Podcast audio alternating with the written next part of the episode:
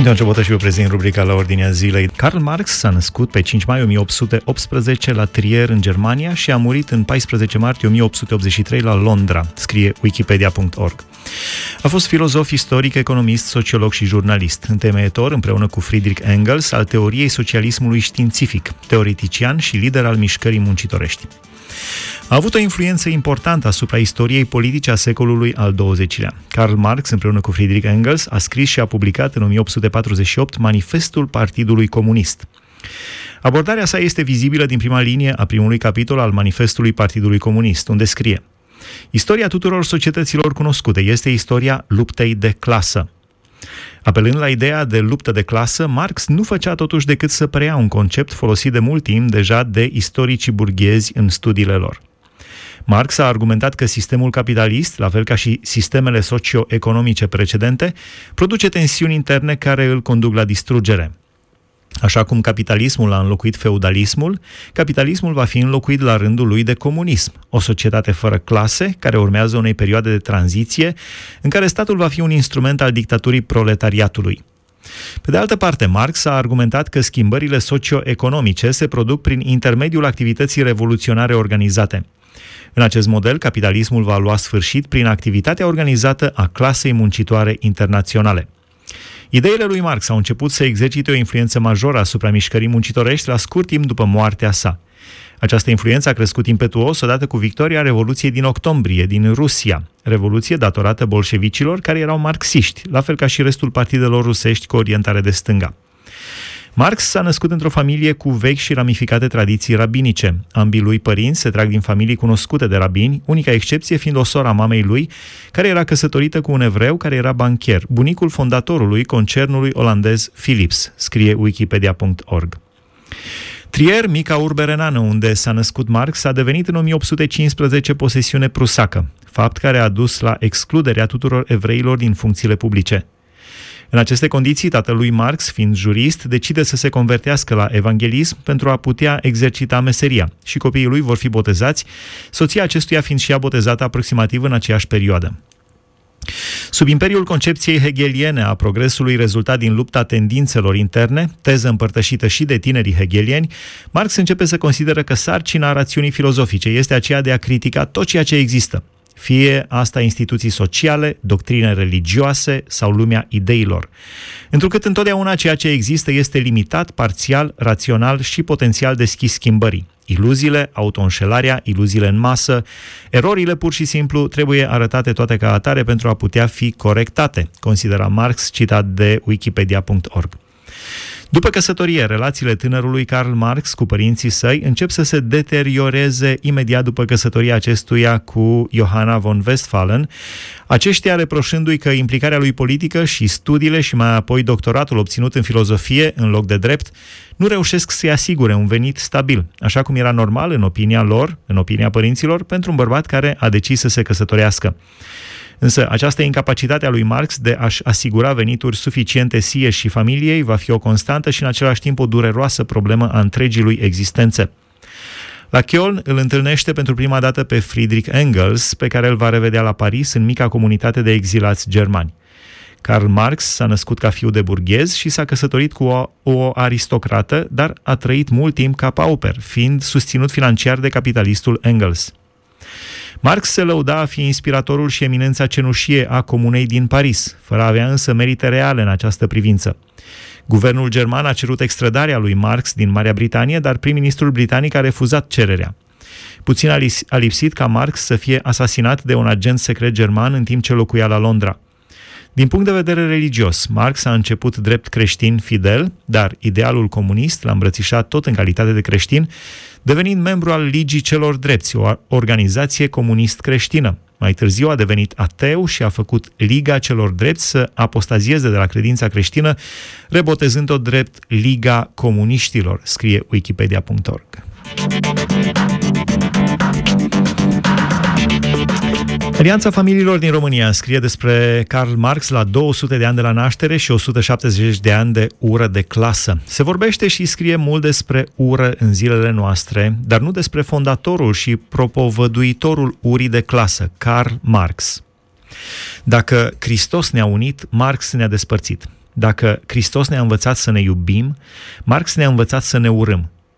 Hristos a surpat zidurile care ne despărțeau, dar Marx le-a ridicat din nou. Ne-a împărțit în clase și ne-a învrăjbit. Hristos a dat la o parte ceea ce ne făcea diferiți și ne-a făcut egali. Marx a propovăduit egalitatea, dar i-a declarat pe unii dintre noi mai egali decât alții. Hristos a propovăduit pacea socială, iar Marx războiul între clasele sociale. În Hristos, ne spun Sfintele Scripturi, nu este deosebire între bărbat și femeie, iudeu și neamuri, om cu carte și om fără carte, om bogat ori sărac, rob sau stăpân. Creștinismul a fost clădit pe acest eșafod al egalității sociale și practica multimilenară dovedește acest adevăr. În primele viacuri ale creștinismului, sclavii dețineau funcțiile înalte în bisericile primare pentru că știau să scrie și să citească. Majoritatea dintre stăpânii lor erau analfabeți. Când apostolii scriau și trimiteau epistole bisericilor începătoare, ele erau citite bisericilor, copiate și date mai departe de sclavi, de robi, în primul rând. Robii au fost printre primii episcopi ai bisericilor începătoare, de la începuturi. Tot ei scriau în numele bisericilor scrisori de dragoste și îmbărbătare altor biserici și comunități creștine împrăștiate în vastul Imperiu Roman de atunci. Acesta este unul dintre detaliile interesante pe care le puteți citi în cartea istoricului american Triumful creștinismului. Marx a întors lumea pe dos. Marx a făcut tocmai invers față de ceea ce a făcut creștinismul. Ne-a împărțit în clase și a accentuat ceea ce ne deosebește, nu ceea ce ne unește. Pe unii dintre noi ne-a declarat în spirit manihean buni, iar pe alții răi. Pe cei buni i-a îndemnat să-i urască pe cei răi și să-i elimine, ca și clasă. A împărțit antichitatea în sclavi și proprietari, proprietari de sclavi, evul mediu în iobagi și latifundiari și societatea capitalistă în proprietarea ai mijloacelor de producție, capitaliștii și cei care acumulează capital, adică burghezia și muncitori.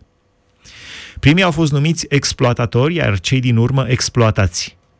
Pe cei din urmă i-a îndemnat să se răscoale împotriva celor din tâi și să-i elimine, ca și clase sociale și economice.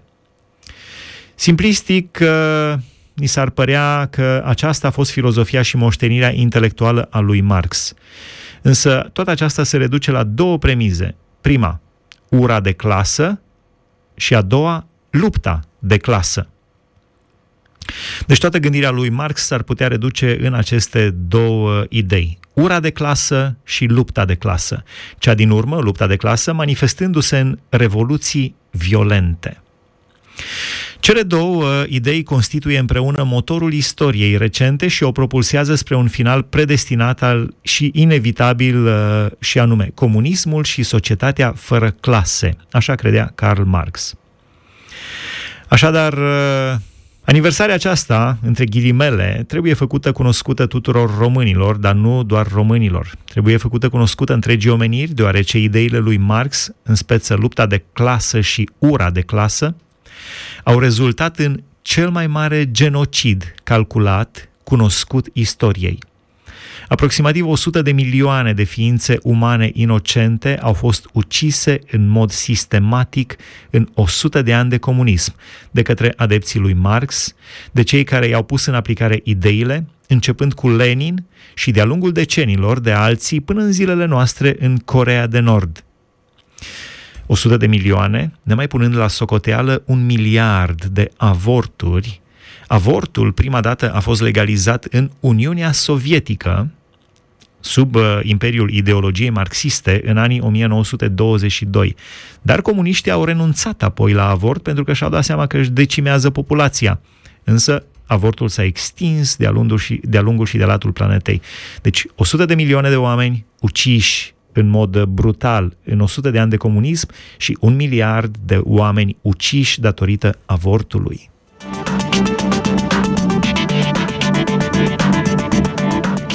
Karl Marx a murit în anul 1883 la doar 64 de ani, dar adepții lui au continuat ceea ce a început el.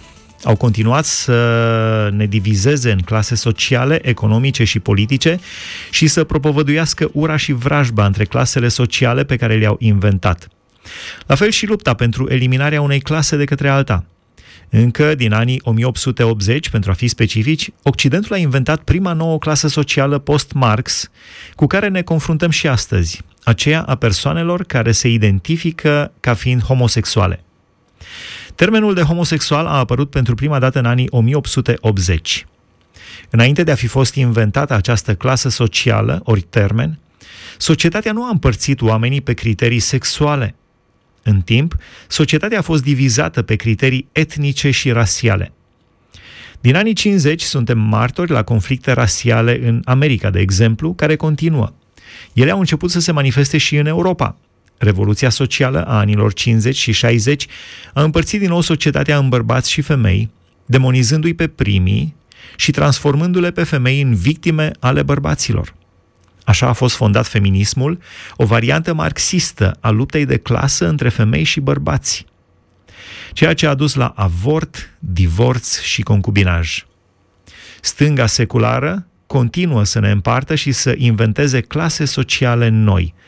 În niciun alt domeniu nu se observă lucrul acesta mai bine ca în domeniul revoluției sexuale, scrie buletinul Alianței Familiilor din România.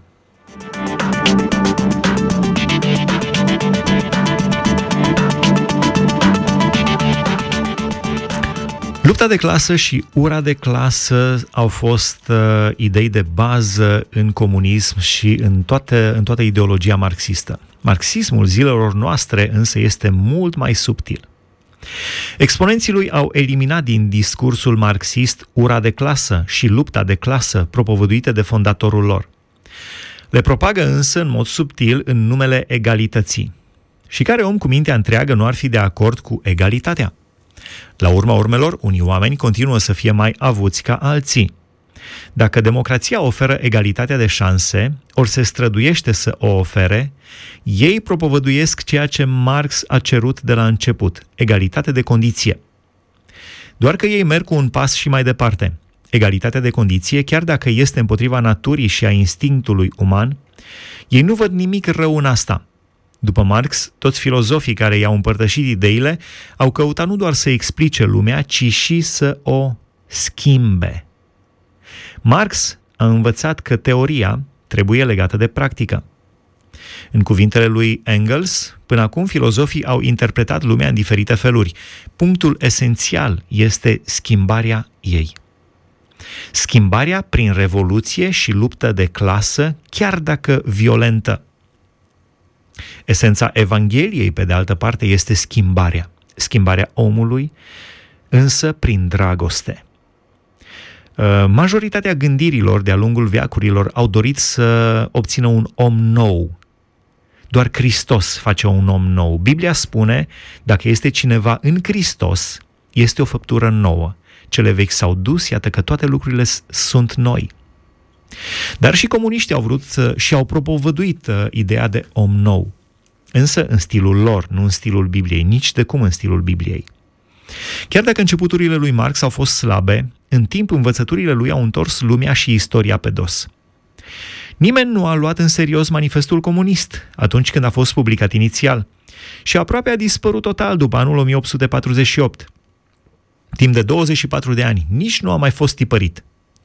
Primul volum al cele mai importante, dar neterminate cărți a lui Marx, Das Kapital, Capitalul, a fost publicat în anul 1867 și în patru ani după aceea s-au vândut doar o mie de exemplare.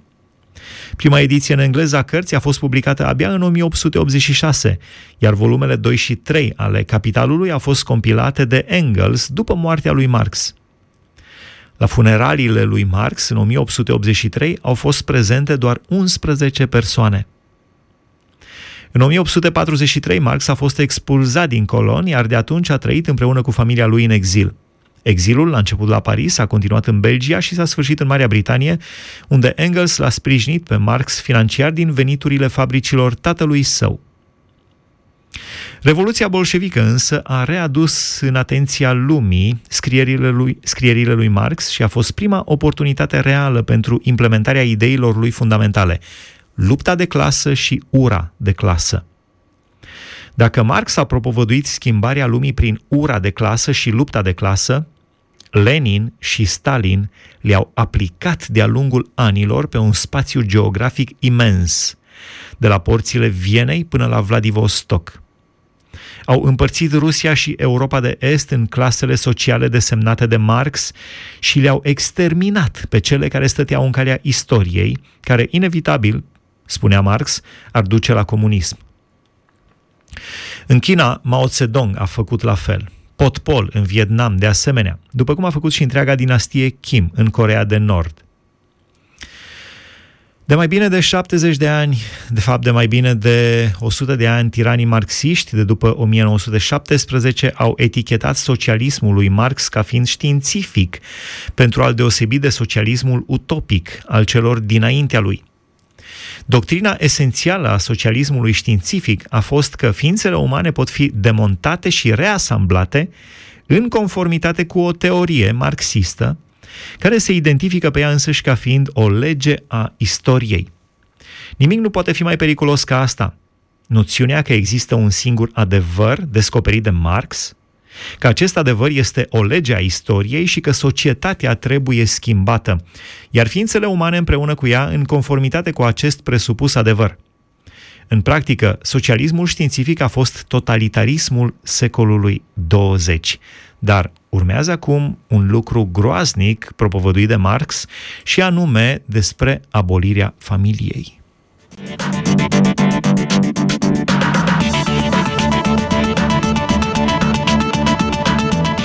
Marx a cerut abolirea familiei. Marx a fost un doctrinar obstinat. Era convins că posedă adevărul și nu-i tolera pe cei care nu erau de acord cu el. Era polemic și îi ataca aspru în scrierile lui. A propovăduit libertatea pentru cei asupriți, dar și eliminarea celor care îi asupreau. Nu credea în drepturi civile individuale pentru că, sau individuale, pentru că în comunism nu mai este nevoie de stat, de alegeri sau de drepturi.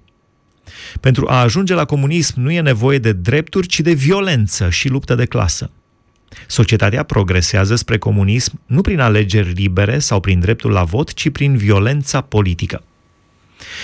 Nici Marx, nici Engels nu au dat multe amănunte despre comunism.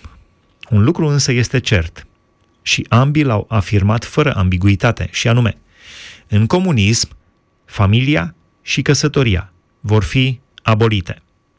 Ce părere aveți, dragi ascultători? Oamenii aceștia scriau cu aproape 200 de ani în urmă aceste lucruri. Ce părere aveți despre vremurile pe care le trăim?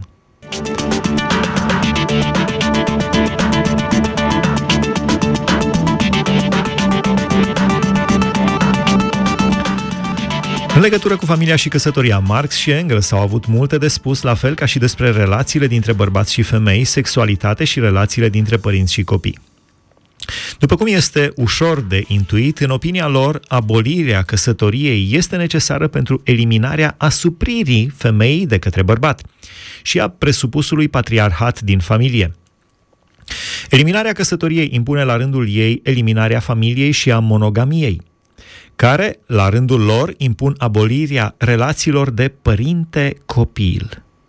Atât de radicală, de fapt, a fost viziunea lui Marx privind familia, încât, a afirmat el, comunismul impune chiar și abolirea acestor clase biologice.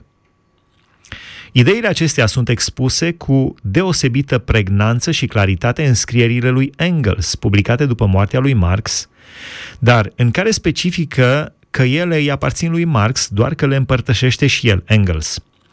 Marx și Engels au prescris abolirea dreptului la moștenire, un aspect esențial al relațiilor de familie, pe motiv că moștenirea duce la acumulare de capital.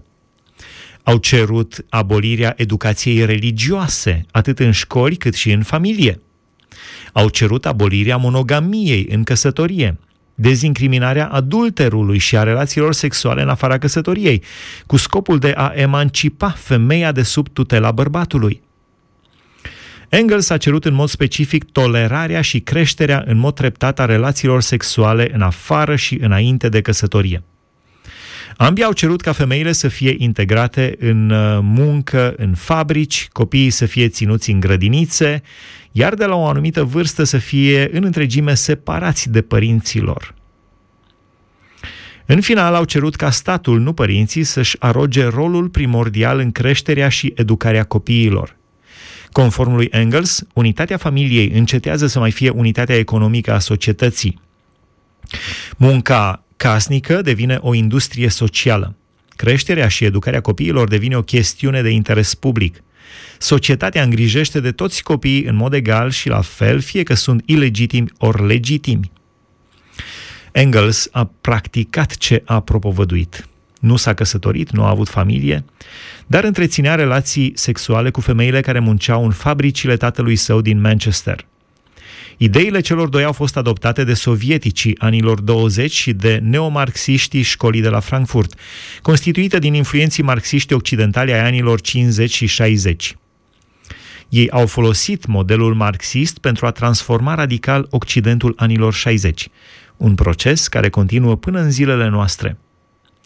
Radicalismul sexual al anilor 60 și după se datorează în mare parte școlii de la Frankfurt, care se datorează în mare parte lui Engels și Marx. Exponentul și ideologul principal al radicalismului sovietic antifamilie a fost Leonid Sabsovich. În anii 20 a publicat o serie de scrieri influente în care pleda în favoarea separării copiilor de părinți începând din primii ani ai vieții. Sapsovici numea nenaturală legătura biologică dintre copii și părinți. În opinia lui, copiii erau proprietatea statului, nu a familiei, iar părinții aveau obligația să-și dea copiii statului pentru a locui în comune special desemnate pentru ei numite orașele copiilor. Din fericire, spre deosebire de occidentali, sovieticii s-au trezit la timp. Experimentul lor în destrămarea intențională a familiei a fost de scurtă durată. Din nefericire însă, situația este tocmai invers în Occident. Influența lui Marx și Engels în destrămarea societății, dar mai ales a familiei și a căsătoriei, este de netăgăduit și o observăm peste tot. În legislație, în stilurile de viață contemporane, în practicile sexuale, în deciziile judecătorești, în politică, în teologia liberală, în sociologie, în educație – Feminismul este versiunea marxistă a mișcării femeilor și a luptei de clasă împotriva bărbaților.